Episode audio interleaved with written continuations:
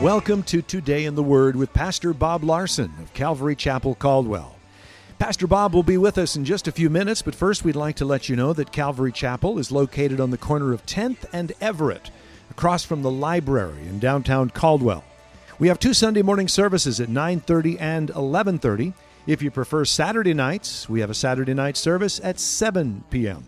We also have a midweek service Wednesday night at 7 p.m. You can watch Today in the Word on Sunday mornings at 10 a.m. on ABC, Channel 6.1. Join us as we broadcast Calvary Chapel Caldwell's Sunday morning church services, where Pastor Bob teaches you how to apply the truths in your Bible to your everyday experiences so that you might enjoy a better life. So if you have your Bibles open, 2 Samuel 23, let's pick it up in verse 1. Now these are the last words of David.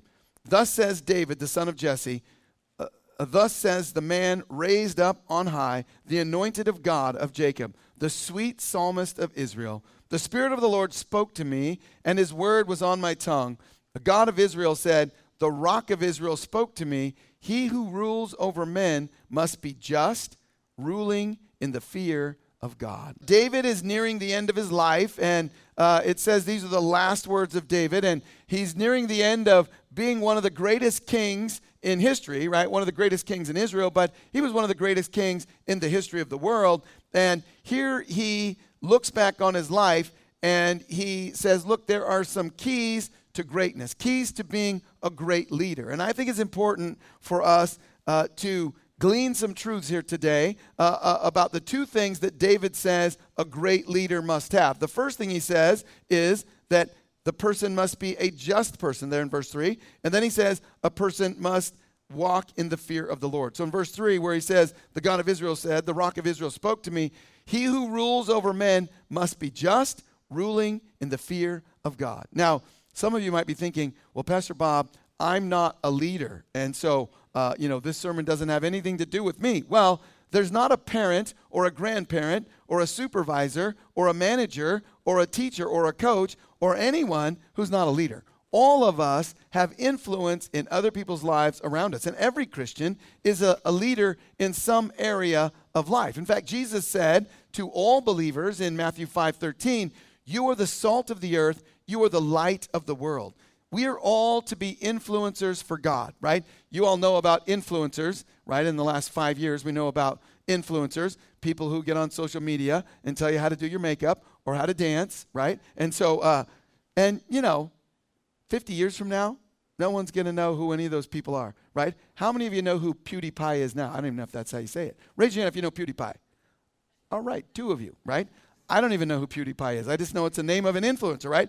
How many of you know who the Apostle Paul is, right? I mean, right? Yeah, I mean, here's the thing we're called to be influencers that influence our world for good, for the kingdom of God that has eternal value. And, uh, you know, when we think about influencing people, David says, look, there's some things you need to know about it. And, and you know, we want to influence the world, not have the world influence us. And I think one of the biggest problems in the church today is that the church is being influenced by the world and the church is not influencing the world, right? The apostle Paul said in 1 Corinthians 11, 1, imitate me just as I also imitate Christ. And so Paul's saying, look, I'm an example. Follow my example. We're all examples. We all need to be an example wherever we go. As Christians, that's what we do. We are an example. Now, I'm here to tell you, I don't like that truth any more than you do. You're like, Pastor Bob, why are you telling me that I'm an example? I don't want to be an example. When I first got married, I would say to my wife, she would say, You can't do that. You're an example. And I'd say, Look, I'm not an example. They shouldn't be looking at me. They should be looking at Jesus.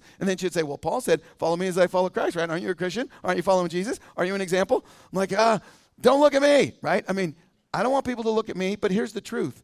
If you're a Christian, people are looking at you, right? And, and, the reality is that I had a hard time believing this truth. You know, you hear people say, you know, they just can't receive that truth. Now, when I was younger, I didn't even know what that meant, but I understand what it means now. That people can say things to you that your mind says, I don't want to hear it, right? I mean, you might not do those actions, but you don't want to hear it.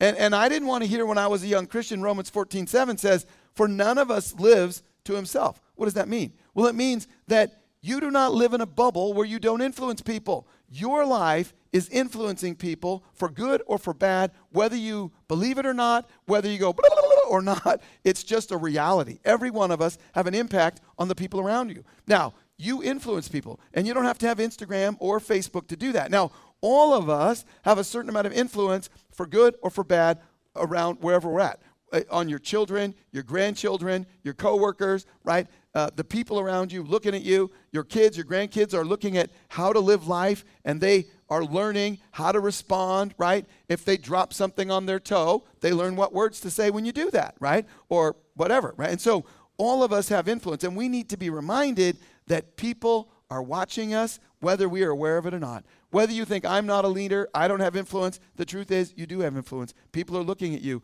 And we need to be reminded because I was reminded a couple times this week.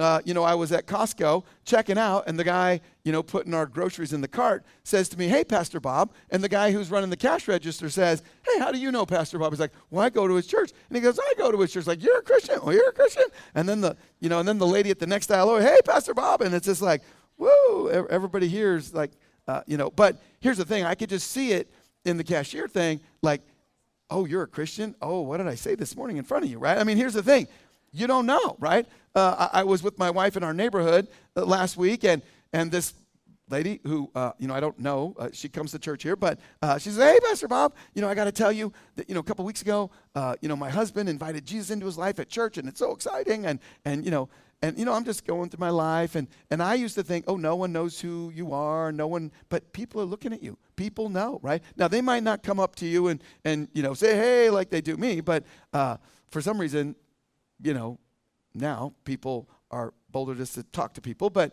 uh, but they're they're watching you right whether it's at school at work at church wherever you go people are watching you your kids are watching you your grandkids are watching you right and david tells us at the end of his life if you want to be a great influencer, if you want to be a great leader, there's a couple things you need to do. You need to be just. Now, in verse 3, he says, He who rules over men must be just.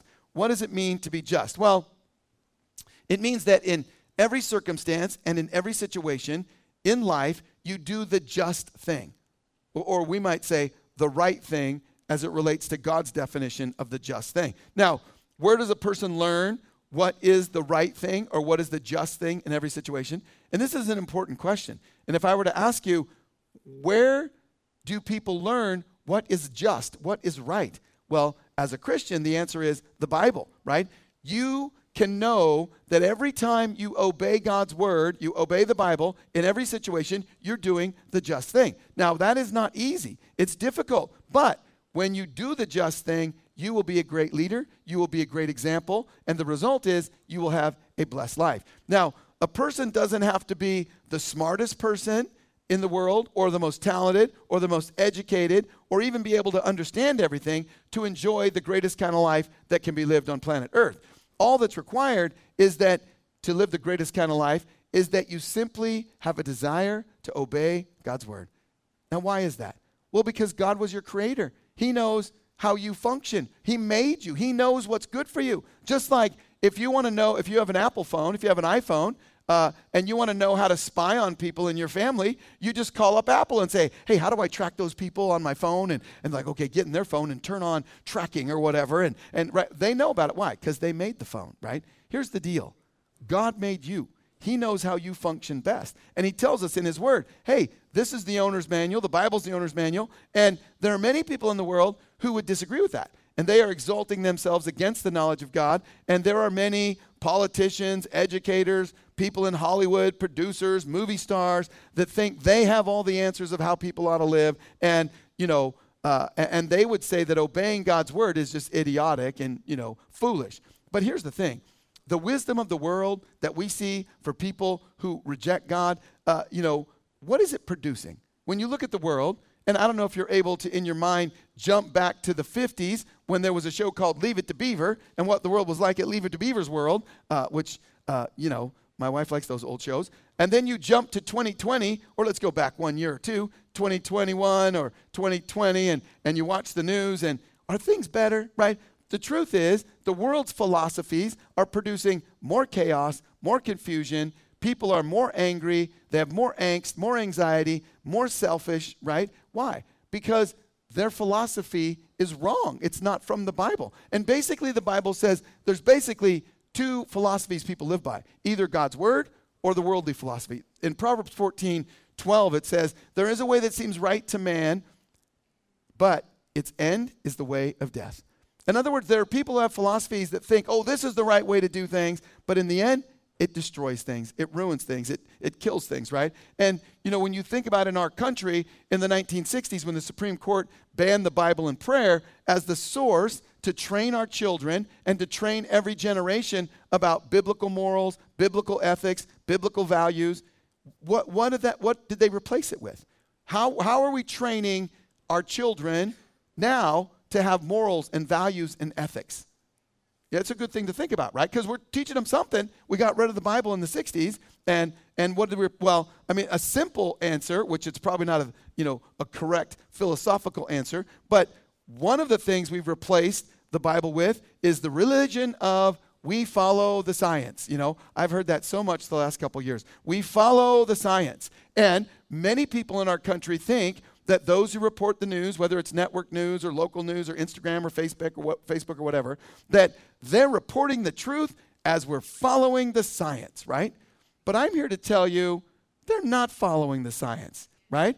They, they, they, their, their science changes all the time. You know, when I first got married many years ago, they said, oh, don't eat butter. It's bad for you. Eat margarine. 10 years goes by, oh, margarine's plugging your arteries and causing you to die of heart attack. So eat butter again, right? And, and uh, you know, and then I just read a book last week that said, you know, oh, remember we told you for 30 years don't eat milk and dairy and don't eat red meat? Oh, no, eat, eat red meat. Buy whole milk, right? My wife's like, let's go. She went and bought a gallon of full fat milk and we drank it. She's like, ah. I'm just like, no, it's bad. We, we have a jug of 0% fat and I still can't drink the full fat because who knows if they're lying to me or not, right? I mean, they change their minds all the time. It was like, eat vitamin E, that's good for you. And then 20 years later, oh, vitamin E's killing you. It was like, oh, right? We don't want to be deceived by those deceptive truths. Now, Psalm 119, 130 says, The entrance of your words give light, it gives understanding to the simple. You don't have to be very smart to understand how to live the best kind of life you can live. All you need to do, you can be the simplest person ever. All you need to do is read God's word and understand God's word. It gives you the truth of how to live life. Thank you for joining us for Today in the Word. We'd like to share with you a couple of things that are going on here at Calvary Chapel. Calvary Chapel Caldwell is now hiring full time and part time positions for our exciting Calvary Kids Learning Center. If you enjoy working with children from newborn through kindergarten, please give us a call at 453 9653. Positions are Monday through Friday with our availability to fit your schedule. To learn more about these exciting opportunities, please call 453 9653. We look forward to meeting with you. Calvary Chapel Caldwell would like to invite you to our Saturday night service at 7 p.m. This is an alternative for those who cannot make it to our Sunday morning services. Like us on Facebook at Calvary Chapel Caldwell or check out our website at calvarycaldwell.com. You can watch Today in the Word on Sunday mornings at 10:30 a.m. on the CW channel 2.2.